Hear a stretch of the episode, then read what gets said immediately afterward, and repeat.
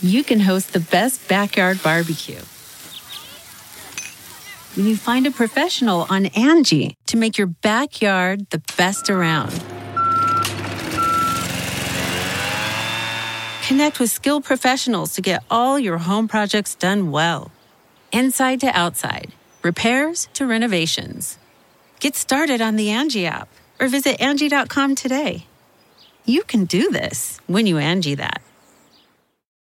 Hi there, it's Julia Louis Dreyfus. You may know me from my podcast called Wiser Than Me, where I talk to older women and get their wisdom from the front lines of life. I was amazed by how many people told me our show made them look forward to getting older, which is why I'm here to talk about season two of the show. Sally Field, Billie Jean King, Beverly Johnson, Ina Garten, Bonnie Raitt, just to name a few. All hail old women. Wiser Than Me season two is out now from Lemonada Media.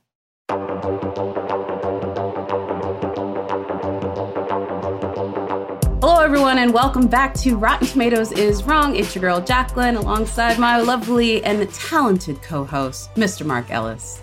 Jacqueline, uh, hey, um, I don't know if you saw this um, a couple days ago, but did you know that the Oscar nominations were announced? I, you know, I did see something about that on my calendar. Okay, Yeah, I just have one question. I know you've been you, you've been you've been inundated in this. I just can I ask you one question about the nominations that I have to get off my chest. Okay. Why is Licorice Pizza a harder movie to make than Dune? those those nominations were so chaotic. Like Denis Villeneuve literally like put the entire desert and and Frank Herbert's movie on his back and made it watchable after the first one and he couldn't even score a director nomination. And he is like the Susan Lucci of best director. Poor guy Just we, poor we- poor man we need a rule that- incredible like things Paul Thomas even get a Anderson should only be able to make a movie once every five years, so other directors can get a shot at getting nominated. Because Yeah. look, I'm sure the guy's movies are great, but he just takes a bunch of famous people, puts them on a street corner in Tarzana. There's your movie. Denis Villeneuve created like a whole world, and the guy can't get a sniff at the Oscars. Come on. They like PTA, man. And as somebody who is like the hugest, I, I, look, um, the man can make Phantom Thread, which is basically a love letter to, you know, seamstresses, and he can make a porno movie. I'm sorry, the man has range. Give him his credit, okay? I he made will- Boogie Nights. Come on. I'll give Paul Anderson credit for making Mortal Kombat, the Oh movie my that should have won all those Oscars. Ugh, listen. Well, you know what? Paul Anderson probably is the guy who thinks that our director today is his version of PTA because, folks, we're talking about Transformers. That's right. The 58% rotten, 85% audience score film that spawned a franchise that some people wish was deader than Pet Sematary. Shout out to Eric Barber, who said that Megan Fox was his 15 year old love, and he was the one that gave us uh, this sort of recommendation to do this one today. I'm looking forward to this one today. If nothing else, because of our guests that we have today, we've enjoyed them individually, but now we have them as the duo. They will always meant to be. That's why Jay Washington and Winston A. Marshall from Blurred in the Hood are here. Gentlemen, how y'all doing? I'm stuck I mean, with him for another 72 hours. I was gonna so- say, unfortunately, we have had to do what, like two going on now, three and four projects today We- for the we last twenty-four. I just, I am tired of him. you, you know how you, lo- you know how you wanna- love your mama, but you wish you could just like go to the other side of the house and she would just leave you alone for an extended period of time. That's that's just really what's going on right He now. I is like, this little brother that you just can't get off your back. You're like, hey man, let me live my life, and he won't let you live his life. He's like that bald, creepy uncle with the scar, like you know that that loves to bring Yo! stuff, that loves to bring, that loves to bring this- stuff up. That's not. On Jacqueline, this do you get the vibe of- that we're interviewing a band on their comeback tour I where they don't really want to seriously. Be around each other except for when they're on stage? Like they have separate green blurred rooms. in the hood behind the music. Like this is very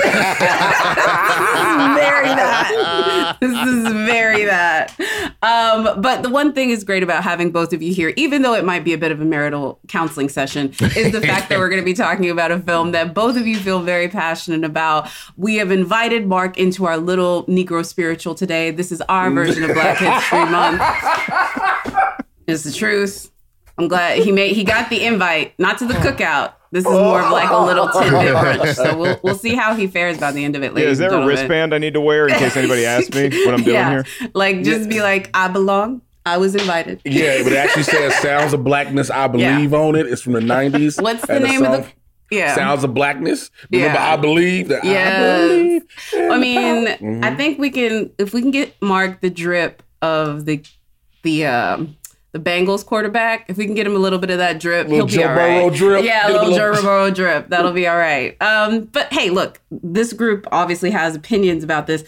I think I may be the only one that's actually a fan of this series. Or at least of the Transformers movies, but like who which one of y'all is the biggest Transformers fan? Not the movies, but like fan of who they are and what they do. That would be me because I'm actually older. I have more experience and I've experienced more life. And I actually have more fun in my life as opposed to my co-host. That uh, creepy uncle who's always trying to one up you. That's that's I wasn't He's a sheltered child, so this is what happens. You Oh have to tell God. Winston about something now, and he'd be like, "Oh my god, I never saw that." Black movies, for instance. But like, I just recently rewatched the whole Transformers series G one on like all the different things that's available to be all them. We've watched the original movie, you know, the animated movie. So like, I've always loved this. So when they said that they were doing a live action movie, I was like, "Yes, let's do this." And then I saw it, and I was like, "I want to fight people." Just because. you just want to fight people just because? Mm-hmm, because I was so angry. I was so angry. I was just like, this don't make no sense. No, I feel you. Creepy uncle with conspiracy theories about how people try to ruin his childhood, so he wants to fight them for no reason. Like I, I tried to warn y'all at the start of this show. This boy get a haircut d- two weeks ago and he's still gonna keep talking. Okay, come on. Oh my lord. um, I mean, I, I guess that that we're gonna go ahead and say you, Jay. Um, did you gentlemen own toys? Did y'all have them? Mm-hmm. What you mean? Oh, did I? I was about to order one two days ago off eBay. I, saw, I saw a Predator. I was like, I need dude. Like he's one of the. Never mind. Well, the, the the real question though is, did you own toys at a time in your life when it was still considered acceptable to open the toys and actually play with them? Yes. because that's Yes. those are the Transformers that I grew up with, and so the '86 animated movie, I'll never forget. My dad took the day off work, took me and my brother to go see it, and the movie traumatized a lot of folks because Optimus Prime eats it. But mm-hmm. it didn't bother me and my brother nearly as much as it bothered my dad because we were like upset. And so we're leaving the theater. And my dad's like, we took off work so I could take the kids to the movie only to see the hero die. What kind of world are we living? Oh man! I mean- I, you know, I, I I I haven't seen the OG movie, uh, but I've watched all the OG cartoon because they they that's what they would do is they would give you the new new Saturday morning cartoon like the Sonic the Hedgehogs, the reboots. But they would plug in some stuff that had already wrapped up, so they would throw in the Transformers. But my favorite by far was Beast Wars. I was hoping we were going to move towards Beast Wars as these films went on. And then I started watching the films and I was like, let's move away from Beast Wars. let's not also ruin my childhood like apparently the OG movie did Mark Ellis and his brother. So. Yeah. I mean, look, so uh I, it's so funny. I have a feeling I already know, but I'm gonna go ahead and start this way. Jay, sir, is Rotten Tomatoes wrong about Transformers? Really quickly. Nope, not at all. Not at all. Should actually be lower. Let's keep going. All right, keep moving. Ugh, Winston, sir, come on. No, no, they're not wrong. I- 58's like a good number. Uh, I, I I like that. I mean, you could go with the straight 50 50 if you want, but 58's perfect where it's at. We don't need to move from there. Mr. Mark Ellis, please help me. help me, Um, sir. I'll say that 58 is a little. I can get this movie to fresh because if we're talking about the first Michael Bay Transformers movie that launched this insane franchise that made a lot of really bad movies, just this first one on its ear is not a terrible film, especially when you compare it to the other sort of toys like, you know, dudes saying, I grew up with this movies that were coming out around that time. It's nowhere near as good as what the audience score would suggest. It, it's nowhere near 85%, but I can get this movie to fresh, Jacqueline. Just the first one. just the first one. Uh, I can definitely get this movie to fresh. I would put it just shy of certi- certified fresh. It is problematic, boots down. I'm not going to pretend it. I love this movie, and Rotten Tomatoes is hella wrong. And it is its ugly cousin stepchildren is the reason why this one, which is greatness, has been drugged down. The because this film was fresh, and I will tell the tale because when I started at Rotten Tomatoes, this film sat at 63% on the tomato meter. And it is progressively through these various iterations, and as more people begin to despise Michael Bay and do like rewatches of his entire body of work, that is bringing down our average. It's not fair. It started as fresh. I just want everyone to know that. So Rotten Tomatoes is wrong. And how am I going to be the voice of reason and fandom in this conversation? I got you back, am. Jacqueline. Oh no no no The no no! Oscars I- girl No, is no, going no. to be this person today. Okay. Jacqueline, Jacqueline, we both speak from a fandom point of view, which is part of the reason why this movie needs to be rotten. Don't Thank don't you. play these games Don't and try do and twist this, the ma'am. narrative, ma'am. Don't do this, man. We both understand why this movie should have been way better. Let me tell you something. The fact he didn't, you know what I'm saying? You had Megatron couldn't be a gun. Megatron was always a gun. Like Listen, could. listen. The three-time Oscar-nominated millions at the box office genius that is this original Transformers. I will not allow this aggression to stand. But Make sure will you mention what it's nominated for. Mention what it's nominated for. Don't you do this. Don't being like it's greatest for. best picture ever. Listen, let's let's go ahead and get Mark, please. Before we get into y'all getting on your soapbox, sir, can you please give me the synopsis of Transformers so we know exactly what food we are about to eat? I would be happy to, Jacqueline, if for no other reason, because this allows us all to put up our blinders to your Revenge of the Fallens, to your Dark of the Moons, to your The Last Knights, and just focus on this one movie, this one film that features the Witwickies. And yes, I didn't open with robots because the movie kind of prefers humans over robots, which is a point of contention for sure. But the Witwickies are Sam, who was played by Shia LaBeouf, and he's got a great great granddaddy who was one of the first explorers to the Arctic. And wouldn't you know it, Archie, his great great grandpa, found a thing called an Allspark, or at least a robot that wanted to find the Allspark. And what the Allspark is, is a all-powerful device that both the Autobots and the Decepticons, who are the two factions of Transformers, are desperately searching for. The Decepticons want the Allspark because they want to rule the galaxy with an iron fist. The Autobots want it because they want to help maintain peace. So basically, the Allspark is like if your preferred political party has the House and the Senate and the presidency. It's like you get to do everything you want. So we're both looking for this thing. And now, because Sam Witwicky's related to the guy who once upon a time discovered some robot stuff, now all the robots are searching for him in modern day. And we have to hide the robots from sight because they don't want to be seen by humans. But they also have to work with Sam, who happens to have one of the Autobots driving him and Megan Fox around town. That's Bumblebee. So we have Optimus, we have Megatron, we have Bumblebee, we have a lot of great Transformers popping into this movie, and a whole lot of humans and a lot of jokes. There's a lot of comic There's relief a in this of movie, jokes. Jacqueline. And as a comedian, I will say it is those jokes that take this movie from a super fresh film down to just smelling some rottenness. But I still have your back. You and I can be the Autobots today. They're not. I love Mark's synopsis of this movie because this literally sounds like what a drunk a drunk frat bro at a bar would tell you. Like, yo, tell me about Transformers, dude. Listen, it's robots, right? And so there's this all spark. They don't know mm-hmm. what it is. It's just there's Autobots and Decepticons. One- That was the literal description of this movie, and it was perfectly on point. Like, mm. Mm-mm.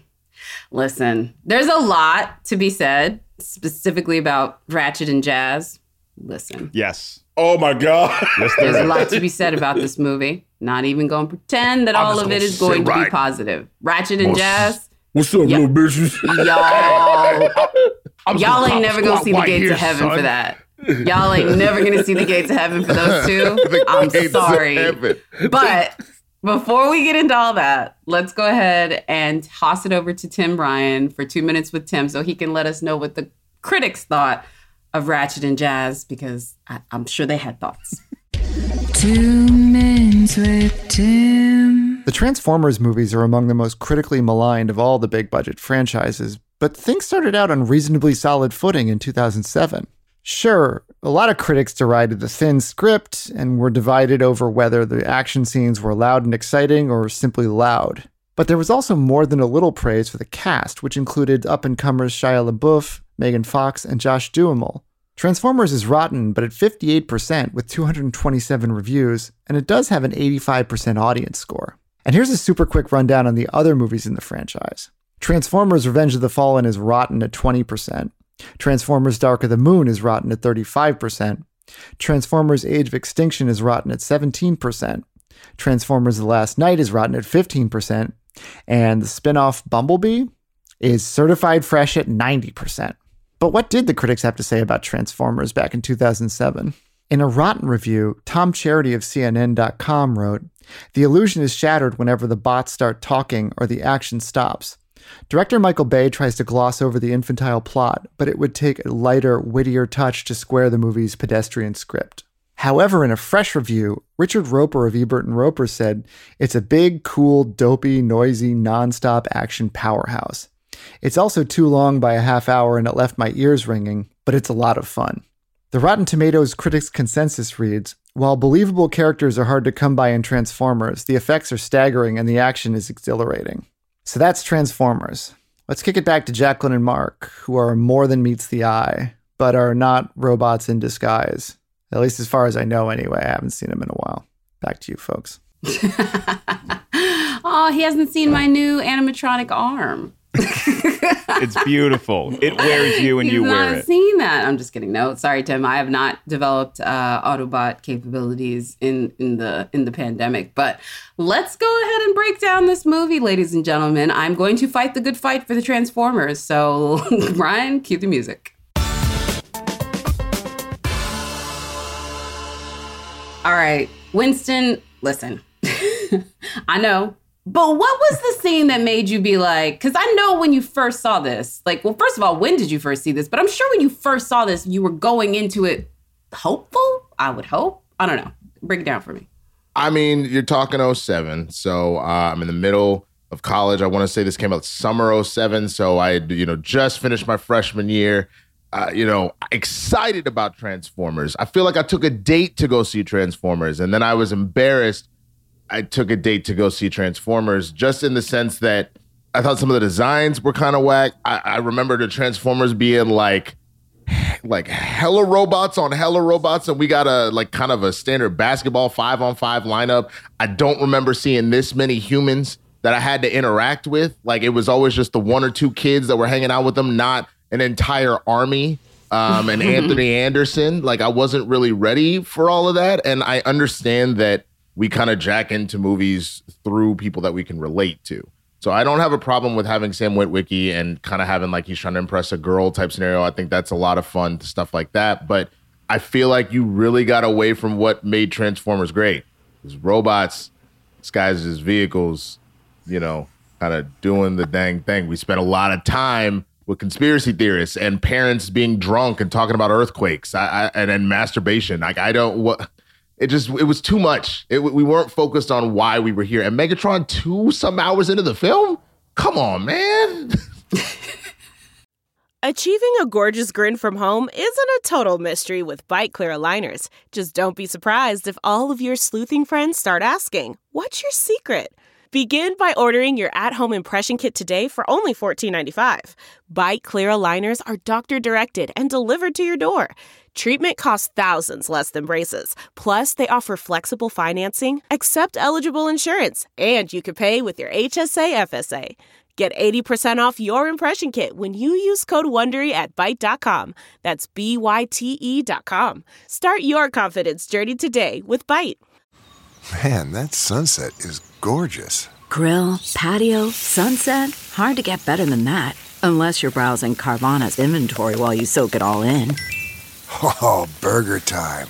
So sit back, get comfortable. Carvana's got thousands of cars under $20,000 just waiting for you. I could stay here forever. Carvana, where car buying meets comfort, meets convenience. Download the app or visit Carvana.com today. Okay, uh, Mr. Mark Ellis, sir, when did you, was this a Schmoes Know watch? Ironically, Transformers was not a Schmoes Know review because we hadn't started the show yet, but that's kind of the thing that Christian and I were like hanging out at comedy clubs and like kind of talking about Transformers, this movie coming out. So we saw the movie together.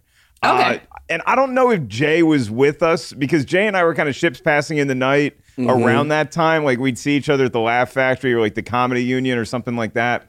And so it was like eight comics all went to go see Transformers because we were all those prototypical like boys who grew up playing with Transformers. So we want to go see this movie. We're super excited.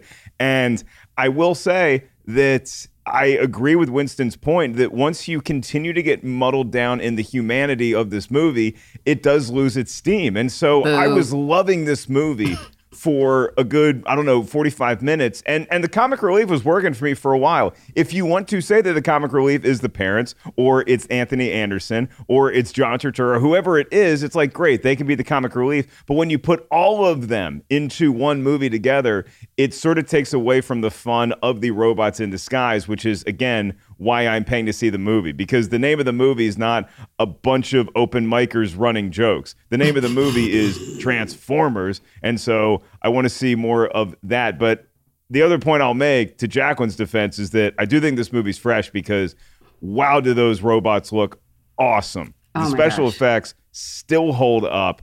And a great example of that is when we first get the reveal of Optimus Prime in his full glory, and he's looking down, and it, and it's the voice, and you just hear the power and the leadership emanating from this pickup, the, this semi rig, and it's like, wow, this is the movie I came to see. So there's enough of those moments, Jacqueline, to get me to fresh with this movie.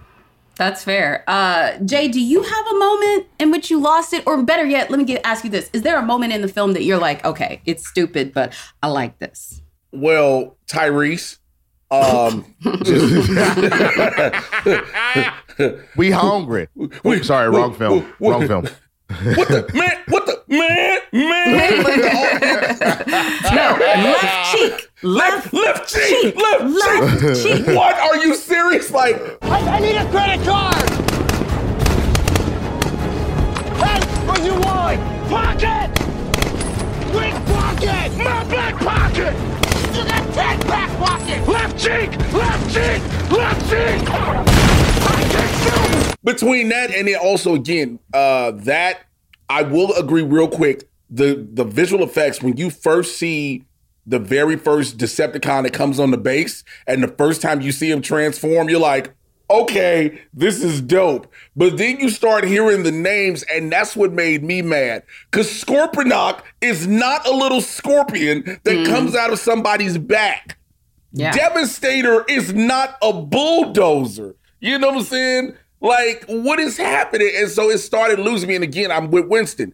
You only gave me five on five like a basketball team. This movie is about a race of robots. If you watch the first episode of the regular Transformers cartoon, it is 18 Autobots sitting there next to Teletran 1. You get five, and I gotta hear Optimus Prime tell me, my bad. After he steps on some flowers, I was done. I was done. when Optimus Prime said, my bad, I was like, what?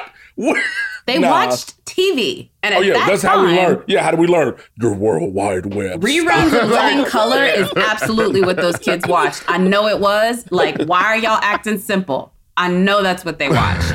I know that's what they watched. And y'all are just being obtuse right now. That is Their whole not fair. personality was based on Homie the Clown. That's what jazz was based off Based off of. of. That makes sense. You know, mom wanted me to ground you. You're three minutes late. Right? Oh, well, just another thing you did for me, Dad, because you're such a swell guy. One more thing, huh? All right, I love you. Sleep good, handsome man. What are you doing? What are you doing? No, watch the path. Watch the path. Watch the path. Please, please, please. No, no, wait. No, no. Oops. Sorry, my bad. Oh, I, uh, you could, you couldn't wait for five. You couldn't wait for five minutes. I told you, just stay, just stay. But even that Jazz, stuff don't gets play that. Even that stuff just gets so much worse as the movies progress. And so this one was sort of like a gateway drug to to all of that. But again, like like my biggest problem, Jacqueline, with the first movie was was just all of these different comic reliefs like coming together as one and it's like that just to me felt over bloated in the wrong like if this movie was over bloated with too many robots fighting each other i'd be like well it's what i paid to see but i, I just felt like I, I was maybe sold on a slightly different movie Mm. I mean, I think I this is one of the reasons why I like this one is I didn't have the emotional connection to Transformers that other kids did. I didn't watch I didn't have the toys or whatever. I mm, fair. like Transformers, but it was not in that like because that was just back in the day where like Transformers came on GI Joe Transformers, and then it would Jim Gem, and yep. My Little Pony, and that was Yep. me. I was like, the boys can do what they got to do for the first hour of back to school. I'm gonna kick that second hour with Jem and My Little Pony, And like that was like the divide back then. And that was, you know, that's why it's kind of crappy now that, you know, they still make those divides with young kids' interests in toys because that's like why the, I would say there's a lot more young men that are into Transformers and there's a lot more women that this movie may have been the first thing we did. So it was smart. I do think it was smart for them to add more people to it. Winston, you went on that date. Trust me, she said yes because she thought the idea that trailer was better. If they would have made the Transform movies that you wanted to go shoot, she wouldn't have went with you. She went because Uh, he well, was light maybe skinned with a baby went. face. Have you seen him without his mustache and beard? She went with a light skinned dude that was baby face. That's what that was. I mean, yeah, probably would have been okay one way or the other, but you know, I- wow. I, I just it's it's one of those things that like because a I could have always taken her to something like Knocked Up. It was it was that kind of summer, and you know the, there's a lot of really great films out there.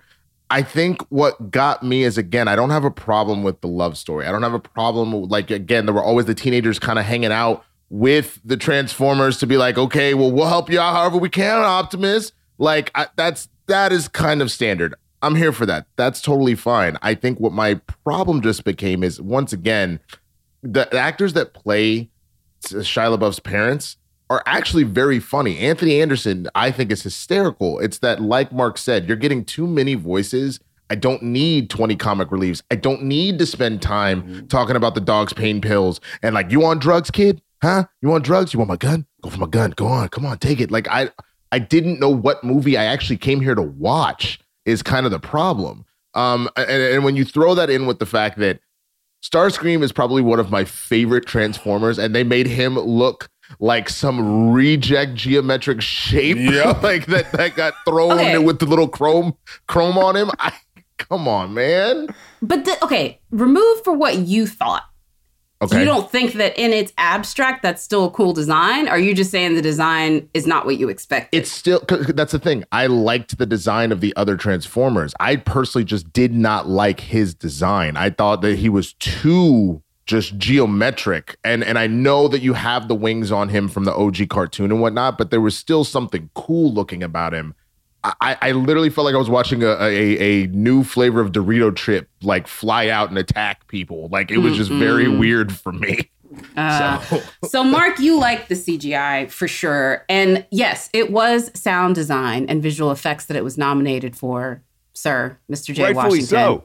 But Be- they're cool. They're really cool. the sound cool. design in this movie is next level. Okay, I'm It's not. some I of would the- never take that away. That's amazing. is some of the coolest sound effects, and they get so many different sort of Mhm. electronic voices, but also some humans doing those voices. I think at least in the sequels, the lead singer of Faith No More, Mike Patton, is actually making some of those like electronic noises with his mouth. It's like it's really cool when you see the behind the scenes stuff on it. So Yes. all of that, and I will always apologize for An- Anthony Anderson in this movie. Why? Because he supports the Washington football team, who's now the Washington Commanders. He's wearing a Clinton Portis jersey. He's got his keys in a necklace that is Washington. So I will root for Anthony Anderson in this movie. And John Turturro is such a great actor that it upsets me that when he shows up, it's just like another comedic force.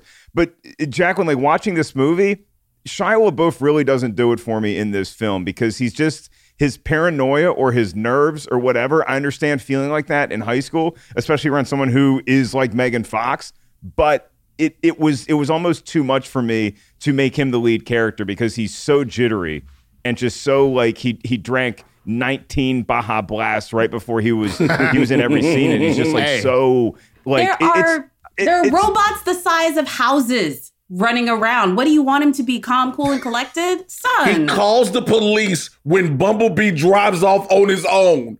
He and he chases Bumblebee on a bike. My my car's been stolen. You're like, bro, for real, for real. This is what we gonna do. You just can't. You gonna chase the car. I'm following. I'm in pursuit. Again, there's certain things that just get too much. It's like it's no longer believable about like, it. no, I'm right there with you. And Mark, you do have a point. He did have too much Baja Blast while trying to play Xbox, which turned into a robot, which driving his Chevrolet while someone else drove a GMC, while someone else was dealing with Coca Cola. Like, I, I, yeah, there was a lot of stuff going on. There, Nokia, you know, was out here in The the streets giant being the, the way of the samurai. Time. Like, I, Time out though. Let me tell you about what I think is one of the coolest moments really quickly. First of all, when Megan is like sitting on Shia's lap, it's like, well, the car drives. And she's just like, well, if he can change into anything, why does he change into this beat up car? And then they go on the wheels and it becomes the cool Camaro and the music plays as it pulls up and he's just like, are you going to get in the car? Come on, son. You know what I don't understand?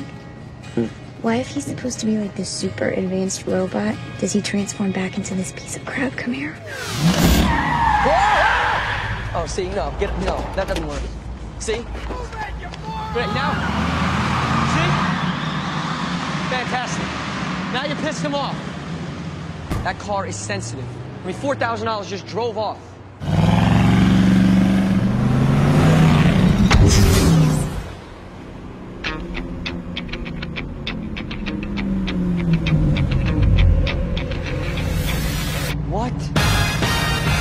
Yeah, Come on, that is so cool. There That's a are good some moment. dudes I know That was cool. for a fact they're like, yes, this is exactly why I'm taking you to this date movie. That is so smooth. Yeah, but they didn't I'm drive that Camaro, smooth. Jacqueline. They didn't Yeah, drive but that Camaro. Getting, they're getting the residual smooth from the moment. Listen, as a girl that lo- lives for American muscle, my, my very first car was a Dodge Challenger, and like dream of that. That was the coolest moment in the world. And I will have to admit, I'm a huge fan of American muscle cars. So the fact that it was a Camaro, yeah, I'm I'm down. Like the car wins already just for that fact, and it should have stayed the '70s version. I'll also say this one thing too. We need to re- we need to acknowledge the late great legend and icon Yes. that is in this movie. Yeah. For, Bernie for Mac. five minutes. I mean, For five minutes, seriously. Yeah. Hey Manny, come get your cousin up in and haven't made this out, baby. Yeah, this car's logo. 4,000. 4,000. Also, the dad was so funny um, on the car situation. I remember that like lack of car situation. I got my, like, got my car. I got a car very late in the, in Texas, if you don't have a car by 15, you're behind. Yeah, you're right. You're I right. was darn near You're out of the house before my mom finally let me drive around the block. It was bad. It was so bad. I was like, I think if I didn't go to school 10 hours away, she wouldn't have even tried.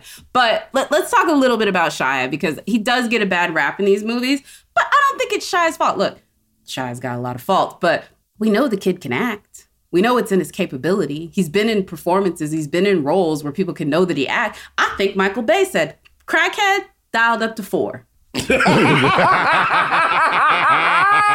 not a 10, but it's definitely four level crackhead.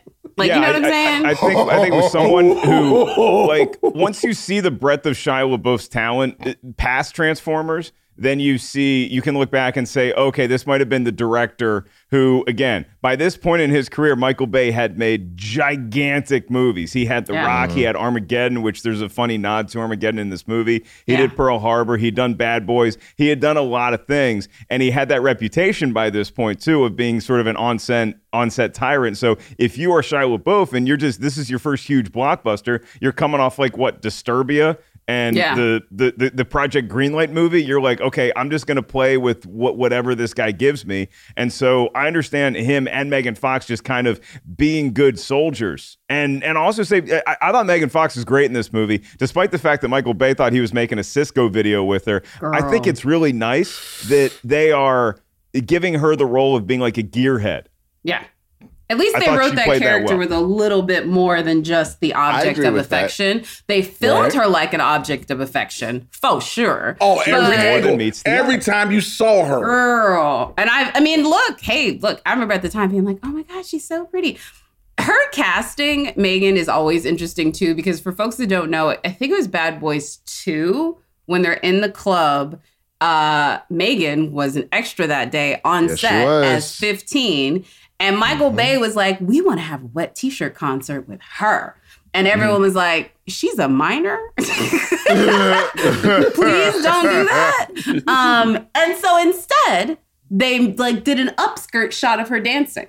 But Michael Bay was kind of obsessed with her after that movie. Literally talks about it. He was just like, I was so obsessed with her. She was so pretty and and vibrant, and I knew she was the girl that teenage boys would want to fall in love with. I was like, but you saying it like that as a 50 year old man is creepy. So he casts her in this one. And what's really crazy about this is this was at that time where like this was the move. Like you wanted to get into these bigger movies. It isn't like it is today where you have like people like Robert Pattinson who will bounce between the Batman and Good Time. Or you have mm. people like, you know, Dakota Johnson is going to do a Spider-Man movie now and she just did a string of like 10 indies, you know? Or, or you have Timothée Chalamet making Dune and, you know, you know, getting it on with a peach and call me by your name. Like that, this is a more fluid time in that. Folks were either big budget movie stars or you were TV people or you were independent film, but Right. they didn't really cross like that the way they do now until you got to like Tom Cruise level and you could do whatever you want. So she got really pigeonholed, and I really feel bad for her because I, I do think that anybody that young having that kind of worldwide attention is just not good for you. I mean, if Britney Spears can teach us, Jay, what do you think about Megan? I mean, I agree. She did get she got caught in a really bad situation with this. Especially how come the third by the time you get to the third movie, she's fired off the project now. You know what I'm saying? You get to the third one, and then you can see how she's treated in the first two movies, and especially in this one, like you said, all her shots are really just over sexualized glamour shots of her. Every single time the camera is on her, it's never a camera on her. To, again, this is supposed to be more of a story about the humans more than the robots, but it's not just a human shot at her. You know, you get regular shots at John Turturro, Sam Witwicky, at Sam's parents, Anthony Anderson, all the rest of Rachael Taylor, et cetera, et cetera. But when it comes to Megan Fox, like you said, you get these music video, sexy babe, here's a bikini car wash shots every single time. And it's like, this doesn't fit in the rest of this. Hmm.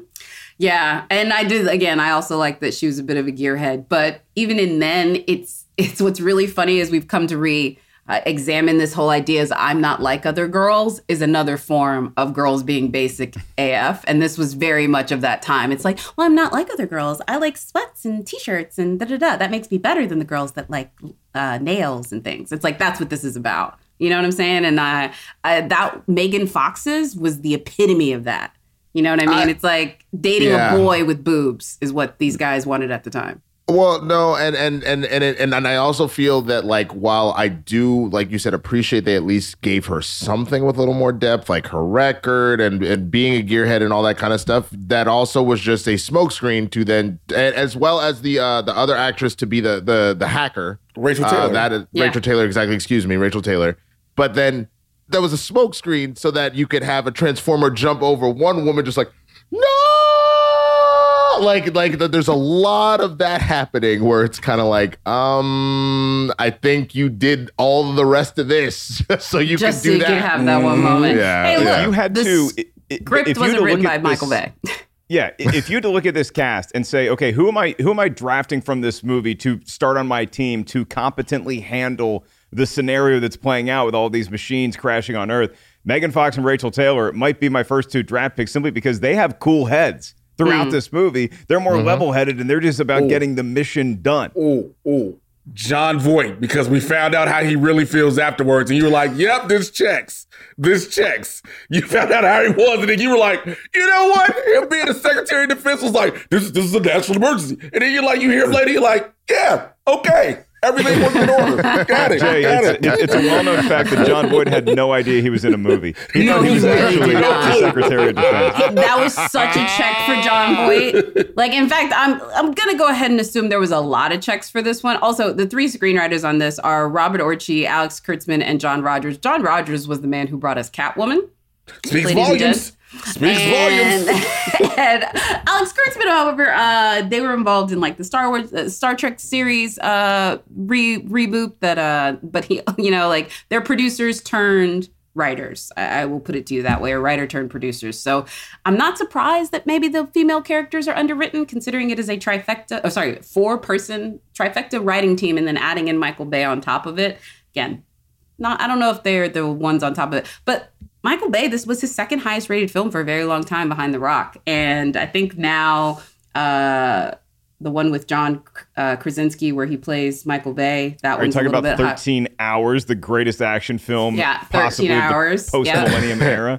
that is very much Michael Bay fulfilling his wish fulfillment of like, yeah, this is my last chance of looking as hot as somebody like John Krasinski. So let me make him look cool for this last movie. I I loved 13 Hours, and I think I loved it so much in part just because it was Michael Bay doing what I enjoyed Michael Bay films from the start like the Bad Boys and The Rock and stuff like that, and then you you have this angle in this movie, and I'm sure because because especially Winston, like this might have been your movie that our our guy Eric, who wanted us to talk about this movie today, where you have that film when you're a teenager and you see this thing from your childhood, and you also see a very attractive, many attractive females on screen. It's like that's your that's your sort of sexual awakening, and you're Mm. like, oh, this is this is it. It I was already past that point because if if you were to pin a movie, you, you can really tell how I function in relationships by the movies that were quote my sexual awakening. Because I got three. I got Adventures in Babysitting with Elizabeth Shue. Okay. I got White Men Mm, Can't okay. Jump with Rosie Perez. Okay. And I got Boomerang with Robin Givens. Those are like the three. And, and those are all women that are very uh, in Howard the control of their relationships. Howard so the when I Duck with show Lea up to Thompson. relation, yes, I, I I'll, I'll be honest with you, Mark. My my sexual awakening is a little more embarrassing. It's the uh, bathing suit shopping scene from The New Guy. Uh, with DJ Wow. Qualls and Eddie Griffin and Eliza Dushku. Um, but it is what it is. Who the biatch now? That oh whole my god, yeah. I forgot about that movie. That was in that like Malibu's Most Wanted. Yes, it That's my baby's mm-hmm. daddy. Not my That- baby daddy, my baby's daddy, which you knew. I'm like, this is a problem. this is a problem. like y'all ain't even getting the like culture vulture language right. Like you know, this is My bad. babies apostrophe. Oh, Why it was apostrophe? So S? bad. It was so bad. Uh, we haven't talked about them, but then we need to give them their day since we're talking about culture vultures. It's probably a good thing to go and do it. Jazz and Ratchet. What's up, little bitches? What's up? hey, yo, this looks like a good spot to sit Sit down. down. You know what's really funny? Do you want to know who's the voice of Jazz? Do y'all want to know who this is? Soup, uh, Darius McCrary. Girl, this. Eddie Darius Mc- Winslow, Eddie Winslow. from Eddie Family Matters sold us out for that role. But you know what? I hope he got a good check. I'm not gonna blame him for that. I mean, he get residuals off of the first few. I You got to think about it. You know, like I hope he's getting his his love, but I, I will just tell you without question, I was like, why, why did they do this? That's the part that the second time around, I was like, mm, they really didn't need this. Like, you want to talk about what they didn't need? They didn't need that. They But did Jack, not it need wasn't that. even it wasn't even a voice at first. Let us not forget when this mark transformed, he was breakdancing. He break he break danced right onto a car. Car and goes. Which I see the pro. See, here's the other problem, and I know that we're just talking about this specific movie, but we got to talk about the ripple effect. For some reason, they thought that that was so dope, they decided to double down with I the know, they twins went in the back. next movie. Skins and mud flap off. Oh. Yep. like they doubled down. Like that's so so that that to me adds to I know we got to focus on the movie that we physically saw last night at 9 p.m. to make sure we were ready to rewatch, you know, have the refresh. Like, but I, mm-hmm. You are setting us up for failure. That's Yeah. the problem. On top of the fact that the one black Autobot, you just gonna murk and you gonna have you gonna have Megatron rip him in half. Like, Like, it was, and it was really rough. it, it felt very like a video on YouTube. You're like, oh, I didn't want to see this. You know what I mean? Like it very much felt like like you're feeding through, and somebody like shows them like this is a murder. No, um, it very much felt like that. It very much felt like he didn't that. have to go like that. Like he, he didn't have to, really like, didn't have to go like that. Megatron could have shot him. He didn't have to just. No, we're gonna make sure we get rid of the black one real quick. I'm But tired of all of your culture vulture ways. Like it's I've- just we've already talked about John Turturro. We've already talked about Rachael Taylor, Anthony Anderson, and then also um, uh, the late great Bernie Mac. But I have to give it up for Mr. Patel, Ravi Patel, who plays the customer service operator. First of all, if you're going to have to do a Patang Oh role, my for folks God. that don't know, that is an awful South Asian stereotype where they basically make these folks put on an affectation. There's a great documentary called The Trouble with Apu that breaks down how problematic and awful this is early in his career, like this guy had already done, uh, or was about to do, I think at this point, a Sundance film, Meet the Patels, which is the documentary about his parents. He's like a really incredible filmmaker and actor and writer. And this is the kind of work that he's trying to get. This is a big break for him, but he made the most of that role because that is still one of the most memorable. We talked about Left Cheek, but the minute where he's like, Would you like to sign up for our service? I'm like, God, man, this guy is taking these 10 seconds where he is the butt of the joke and he is actually making it interesting. He's like, I do not care about you, white man, and your problems. you know, I totally forgot that scene existed. And if I could like do what Topher Grace did with the Phantom Menace and like release the Ellis cut of this movie, Yeah. I think that might be the scene I take. And, and it's it's not because he's not doing his best with what he's given, but it's just such like a stereotype. And it's also like Yeah. you like th- this is this is a military operation. You're talking to William Lennox, played by Yeah. Josh Duhamel, and you got to go through customer service to get to the Pentagon. It's awful. It's Would you- awful. but you Yeah. know what? I'm happy for him because trust me, if you don't think that that dude got an agent and a role and whatever off of that, whatever, and then he gets to go on and be a part of Master of None. And I'm just saying, just because that was the role he had to take to then get to these other heights, it doesn't mean you can't make the most of it. I, I don't disagree with that, but again, what this was also just another commercial moment.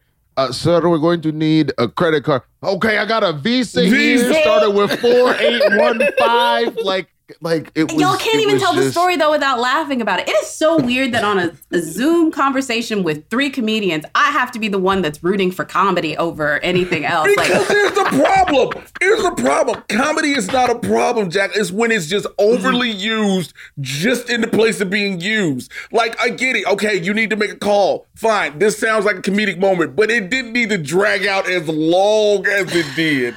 There's so many. Never forget when Anthony Anderson, when the FBI comes to his crib, right? His, His cousin, cousin getting he runs through the glass. He runs and through the I just stay here and play video games. I was playing video. The man jumps in the pool. What? Who's like, yo, what would Bro. a black person do if the police just ran y'all, he would definitely not jump in the pool. That is absolutely true. Bro, that was written by a white man. We all know that. Like, let me get away from these flying bullets by jumping in water. But jump in a pool. Well, well, no, no, no, no. Hold on, hold on, y'all. Y'all are misremembering. Come on now. He he ran. He was so scared that they thought he had drugs. He ran through a a glass door, and then he gets tackled into the pool. He goes, wait, wait, wait, wait, wait, mm-hmm. and the FBI just completely takes him out. I, I, oh, Then he got to yell God. Anthony Anderson yelling about his grandmama. What? Yeah. This is the most Yep. white get off man. my riff. grandmama carpet. Get Yeah. off my grandmama Get carpet. off You're my white grandmama people on the carpet with your. Yeah. shoes. You got your shoes on my grandmama carpet. What? Yeah.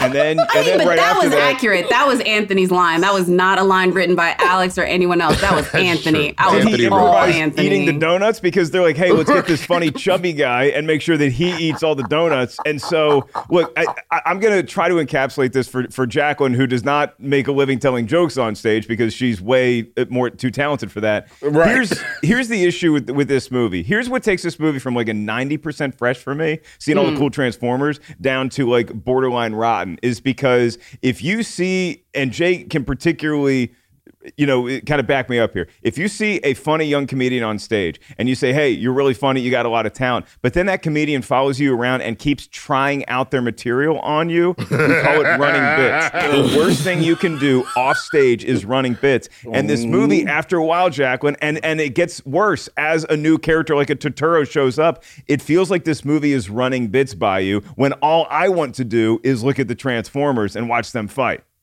You know what? As somebody that loves a joke and will never and will kill it, I, I think that's why this is my movie. If I like a joke, tell it again. I'm Sorkin in that way. If it was a great line once, you can this. use Don't it again later. I am very Aaron Sorkin in that, and I will just let you guys sort of, you know, have your moment. As the only woman on this uh, chat this morning too about the Transformers, I was surprised. Thank you, shout out to Mark Hoffmeyer for this information to learn that you know, on top of you know the franchise grossing billions at the box office, apparently there was a female Transformers, and I guess they cut her to avoid the Smurfette effect. Winston, did you know about this? No, I did not know that they did that at all. Um, uh, that's kind of whack. You know, just let let her get in there. Like, like honestly, you could you could have made her. You could have you could have put her on either side. I would have said put her on the Decepticon side and like let her be the most vicious out of everybody. Like, Because her name would have been Shaniqua Bot. Nope, don't do that. Uh, what makes you think they would? wow, What makes do you think they not wouldn't have done that on the any Autobots, bro? I know. Don't give him ideas, Jay. Don't give him ideas. Don't what makes you think they wouldn't have done that? They wouldn't have done that on the Autobots. Shaniqua bot, roll out. Oh. like, like, like, bro. Because But can Transformers procreate?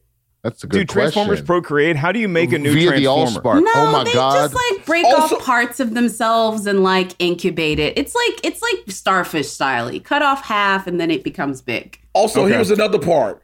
Uh, How they made Transformers. The thing was about the Allspark, right? This created all sentient life, all the Transformers. So the Allspark runs loose in the city, what you're supposed runs loose in the city, and it's just hitting vending machines and everything. But every robot it creates is a Decepticon. Mm-hmm. That was the one thing. one It's, it's robot. instantly angry. It's in, every robot is instantly angry. Well, and it- and it- you a, a vending machine? No, I think it was angry based on what it was. Like a vending machine, they just get pushed. give it to me. Like a vending machine is very transactional. a minute, It's probably tired. Like I would, I feel like the vending machine was like, why don't they just ask me how my day is going? They just shove money in there and ask me to give them things. Uh, you know this what I mean? It sounds like another type of transaction. That don't sound like a vending machine. like, this sounds like something completely. But I could see in that point, I could see how the soda machine would be a little fed up, and the minute it gets to start moving, starts. Oh, wait a minute. Come on now. You done you done turn a Nokia phone into this little death robot. You done turn an Xbox into a death robot. Like none of them are like, hey, like dog, as if you guys don't abuse your Xbox, please. I do not. My Xbox and I just chill a lot. Like I'm surprised that the Xbox didn't wake up and go, bro, let's go get some Taco Bell and chill. like I, I was, I was like concerned that every single human piece of technology instantly wanted to murder us. On top of the fact that I heard the trans, uh, not the Transformers, the uh, Terminator theme multiple times, just kind of sneak into the da da da da da, and I was like, so dude, we're just this is this is what we're doing now, right? We're just this this is Skynet coming to life because of the Allspark. Also, we need to talk about how they murdered that Nokia too. They nuked Yeah, the they Nokia. did. They nuked the phone was just trying to live its life. He was like, "Hey man, I'm just following orders," and they killed him. Like, They microwaved him. I know that was a shame. The movie also starts yeah. to spin out of control at Yeah. the at, at, at the climactic battle, but there is a lot of great action at least that you get away Mm-hmm. from some of the comedy by the end of this. And so like I think the redeeming value of this first Transformers movie is that I will say it is by far the best in the entire franchise until we got to Bumblebee. Yeah, I was just about to say, yeah. Uh, before we get out of here, we have Bumblebee to give Bumblebee a little bit of love. Yeah. it, it, it's a it's a good movie, but the first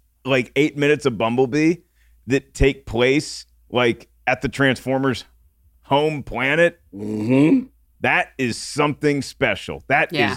awesome. That's the entire movie that I want to see.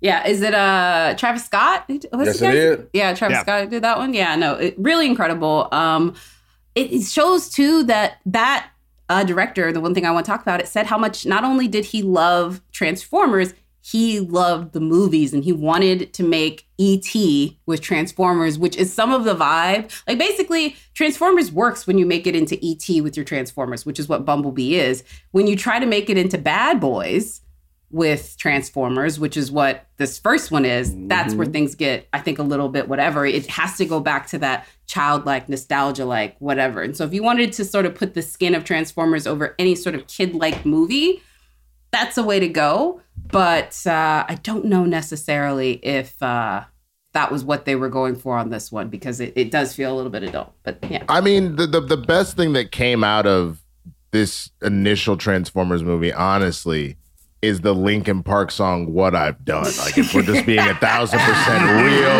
you threw, you threw it in at the end as well to let us know Starscream is going to get back up. You know, or to take over the Decepticons, like you know, you're sitting here kind of belting it while Optimus' sultry voice tells the Autobots will remain on our new planet, Earth. Thank you. Like, I mean, it was, it was that that that was the best part of the film was the ending for sure. also, O- Optimus is a freeloader. If we really, if we really think about it, because at the end of the movie, Optimus was like, "Hey, y'all, I found a new place to kick it." Come oh God, he really did though. He did. He did the thing that we all do. It's like once you in the party, inviting everyone in. Everybody And- over, like, "Hey, y'all, come through. It's, we, hey, hey, they got free food for everybody." Like, it just. And ladies and gentlemen, that's how black people are actually going to change stuff. Because really, that's all it takes. Just get one of us in the room. We're going to sneak in all of our cousins. And I'm sorry, but you've been warned. All Hey, right, y'all, that's it. gone. Come on, fam. Come on. Let's go. Let's go. Uh, that's it for movie talk. Let's go ahead and rip open the mailbag. Brian, cue the music.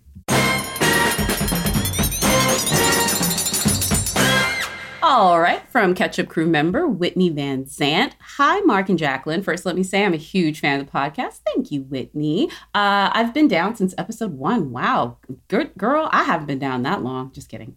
And you quickly become one of my favorite listens. I actually want to get your thoughts on a movie franchise, specifically the Men in Black franchise. I rewatched the movies recently and I was surprised at the ratings. Seems like the first one started off strong, fresh reviews. Second one was pretty rotten, and the third one somewhat redeemed. The mostly uh, but mostly floated towards Fresh, and the reboot with Tessa Thompson and Chris Hemsworth was split amongst total critics and audiences. While I really liked them, I just could, I think I could just have a Will Smith and Chris Hemsworth bias. So I'm interested to hear your thoughts. Thanks for all the great episodes so far. Be well. Whitney, you are sweet.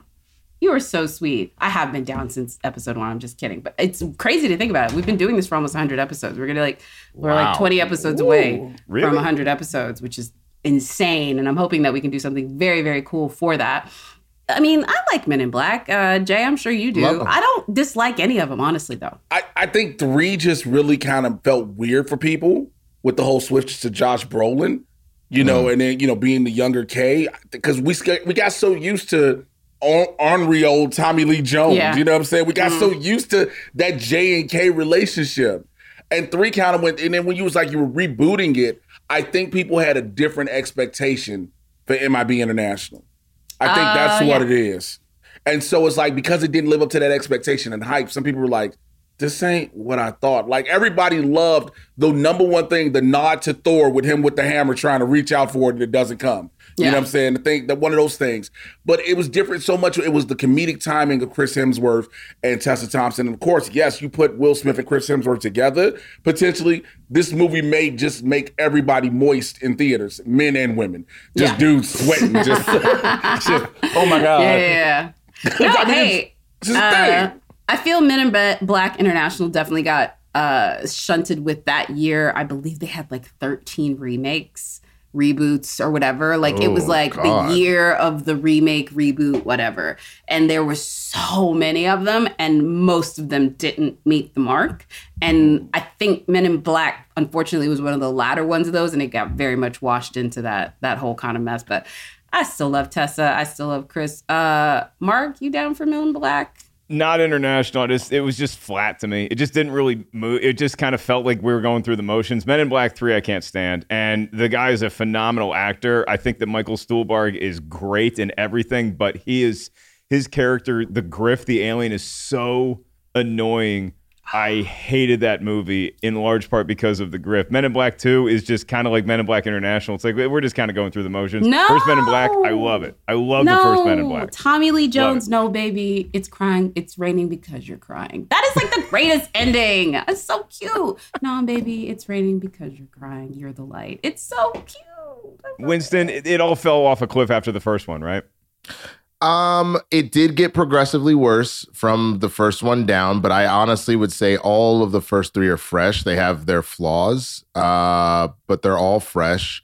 Um, international, what the real problem is, we got to watch Tessa Thompson and Chris Hemsworth as a comedic duo absolutely destroy In in Ragnarok. Yeah. And so the problem was you were trying to you were trying to capitalize off of that, but you didn't get at the core of what worked. You had Tessa being super sarcastic and in your face, and you had Hemsworth just being a goofball that And Thor love is. sick. Yeah, and love sick to her. Exactly. Like the reason why it worked is she put him on his heels and having them both be just so slick didn't like play with it that. didn't. no, I, it did not. It it did not play, and it's not. It's not that te- what Tessa did in international wasn't great. Uh, as far as like, I, I would have been fine with that character, but there wasn't a balance. Neither, Yeah. like you said, they were both slick. So Yeah. And there's something to be said for certain actors that end up doing movies together a lot that can change the dynamic between them doing movies together. Like whether they be a couple Mhm. or whatever. Julia Roberts and Brad Pitt is is something like that. Like they can play antagonistic people in a movie in something like Ocean's 11 or slightly antagonistic or they can play romantic people in something like The Mexican and you still believe that that pairing no matter what.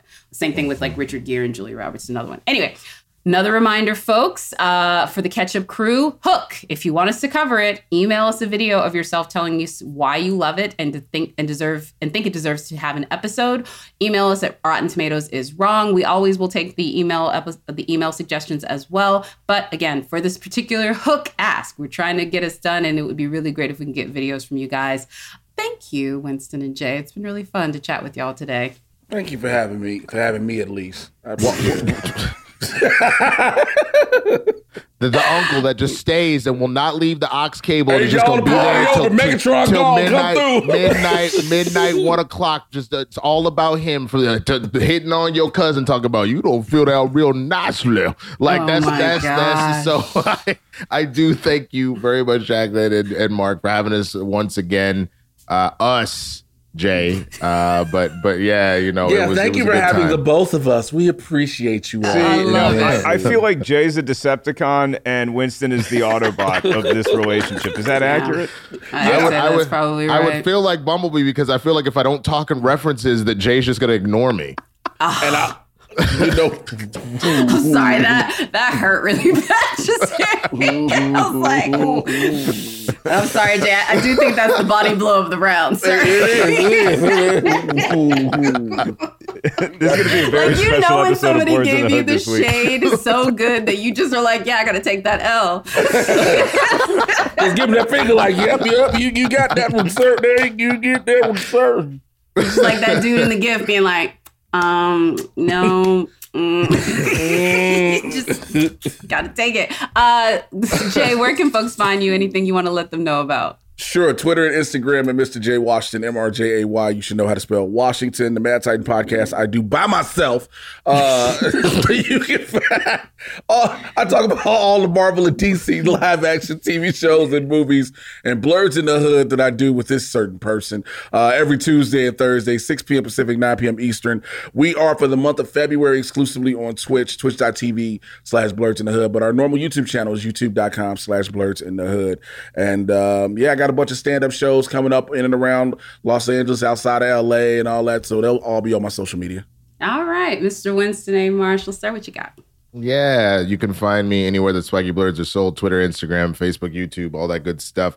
Uh, Monday, Wednesday, and Friday around the 10 a.m. area. Uh, I'm on Twitch. Uh, we kind of use that time not only to play games, but to, you know, set your inspirations for the week, your motivations, all that good stuff. We check in throughout the week while also kind of talking about stuff that's going on in the world. Uh, obviously, Blurs in the Hood, as Jay mentioned, uh, I've been doing uh, these reviews of a lot of these major blockbusters coming out uh, over on the big thing with uh, this other guy's partner, uh, Mr. Christian Harloff, on the big thing. Uh, we've been doing Batman recently in preparation for the Batman, so definitely come and check those out. Um, and other than that, I believe that's pretty much it. But but please, you know, follow uh, Blurs in the Hood on Twitter, Instagram, Twitch, YouTube, all that stuff, uh, and just kind of see what stuff's going on because we are planning on doing our very first live show Juneteenth weekend. Black So, Blurs in the Hood weekend. Yes, So, No, it's so great. that, they gave us a national Negro holiday. It's awesome. that was like the thing they did it in the midst of like some really awful things. Is when they decided to make Juneteenth a like national holiday, and so I never really got to appreciate it. But like, every like understand No, this, Ja- people. Jackie, we have a they gave Negro it to holiday. Us. They made it start on a Saturday though. That was the problem. We was already off work. We was already off work when it started. Everybody was like, "You might want to make this start on a Tuesday or Wednesday." But see, but the other problem, Jacqueline, which I'm concerned about, is they're going to turn there with Juneteenth, which has always been a huge deal in Texas. I know because you're from there. They Mm-hmm. they as well. They're about to turn it into jazz, and I, I you know from Transformers, and I, I just don't want that in my life. I really don't. Happy No. Juneteenth, little bitches. What? In fact, uh, I want both of you to give me a very quick recommendation for a TV or movie show. But I will say, since we're discussing it, everyone please check out Miss Juneteenth, which was directed by Channing Godfrey Peoples, stars Nicole Beharie. And if you want to know a little bit more about Juneteenth, it's a great way to entry yourself into that great Texas culture. Winston, sir, what recommendation you want to give the folks? Um, man, I've been watching a lot of trash TV to just kind of scrub my brain right now. Um, obviously you got the stuff like Euphoria, which is phenomenal. Uh, but I've been out here watching Too Hot to Handle. Oh my God, that Netflix So if you so if with you really want to if you want to feel really good about yourself, you could like lust for a little bit, but then also go, man, y'all dumb as hell. I cannot recommend Too Hot to Handle Mm. Yeah. more. Yeah. I mean, I'm not saying that to be mean. Like, I'm sure they're lovely individuals, but they cut them to look Yeah. dumb on TV. Like, you are too dumb to Oh. keep your hands off of the attractive person standing next to you. Is the premise for of the show. for two hundred thousand dollars. and they, some of them are not that smart. you you'd like it, and, and to find out when you get at the end, they're there for only a month. And Mm. like they, they keep saying for the summer, for the summer. They're not there for three months, four months having to be around these bodies. It is four weeks. You can't hold out for four weeks for two hundred thousand dollars. I mean, if you look like that, though, let's be honest, they haven't had to hold out for four weeks since they were 12. You know what I mean? Like, like they, they went into teenage years and they didn't have to hold out anymore.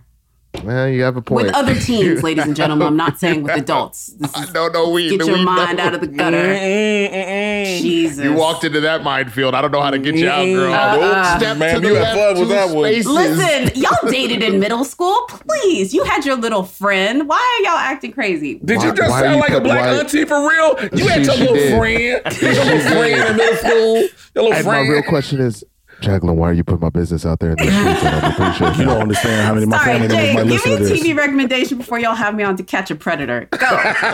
Uh, I'm literally going to go with, with, with what my co-host said. Too hot to handle because they act like eight cameras everywhere that's catching every little thing you do. You can't dry hump under covers when it's a camera that got night vision. Like if you want to just let your brain go free, watch Too Hot to Handle, and then all like because again, like what's to say, it's something to take your mind off of all the craziness in the world and everything that we got going on. But I I, I- one, one more one more recommendation. I just I, I don't know why it, it slipped my mind just because I guess I really did purge my brain. Uh, the Sex Life of College Girls. If oh my god, good. that show is amazing. show, Yes. Mindy Kaling absolutely kills it, and these four actresses that are there, including Yeah. Timothée Chalamet's sister. Like Holy it Like is, She is 34, not he's Timothée like Chalamet. 34. That's like she is 34 not years Timothée old. Chalamet's sister. She is Pauline Chalamet. I love her. She's an incredible, Oh incredible no, she don't give her filmmaker and that. She's too old to be playing a college freshman though. That's the only thing. yeah, she, she's Ooh, like in her y'all so thirties. shady. She y'all is so in her- She in her late, she Y'all in her so late She thirties. look like she's too old to be a college freshman. No, no, no. The shady Chalamet, the one. Chalamet family is very youthful. I thought Timothée was twelve, but he's apparently like twenty three. But like, but What's to the that point- difference? Bye. Done with y'all shading this poor girl. Pauline, you're lovely. That's it for us today. Again, you can find us everywhere podcasts are available. Please rate, subscribe, and review along with your friends. Mark, next week's episode, can you give me your best impersonation of the infamous voice from this? Can you do it? Yeah, hang on. I got to finish my application for Too Hot to Handle next season. Because I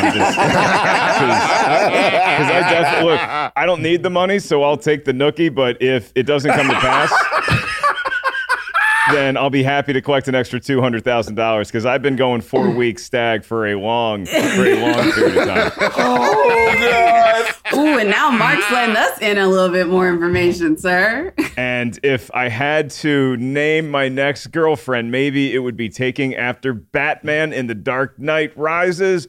Rachel. That's actually Dark Knight, but I think we're doing No, The Dark thought Knight you were gonna Rises. Do, or you could do the Bane one, like oh, so pretty. That one, like you gotta do that one. I can't follow that. That was perfect, Jacqueline. Okay, that was really bad. That was really bad. Please I'm do not show very excited to talk about that movie next week where Batman's uh, back magically heals with a ThermaCare wrap after two and a half days. it's going to be a great time. Thank you to our dear Love it. friends, uh, Winston Marshall, Jay Washington. Shout out to Peter Cullen, the great voice of Optimus Prime, and Kevin Dunn, who is the dad of uh, Sam Witwicky, who is great in Hot Shots, and I see him at the dog park that Molly goes to sometimes. Oh, that's super sweet. Nice Well, I guess that's I guess that's maybe my dog park too. Anyway, that's it for us this week. We will see you guys next week on Rotten Tomatoes is Wrong.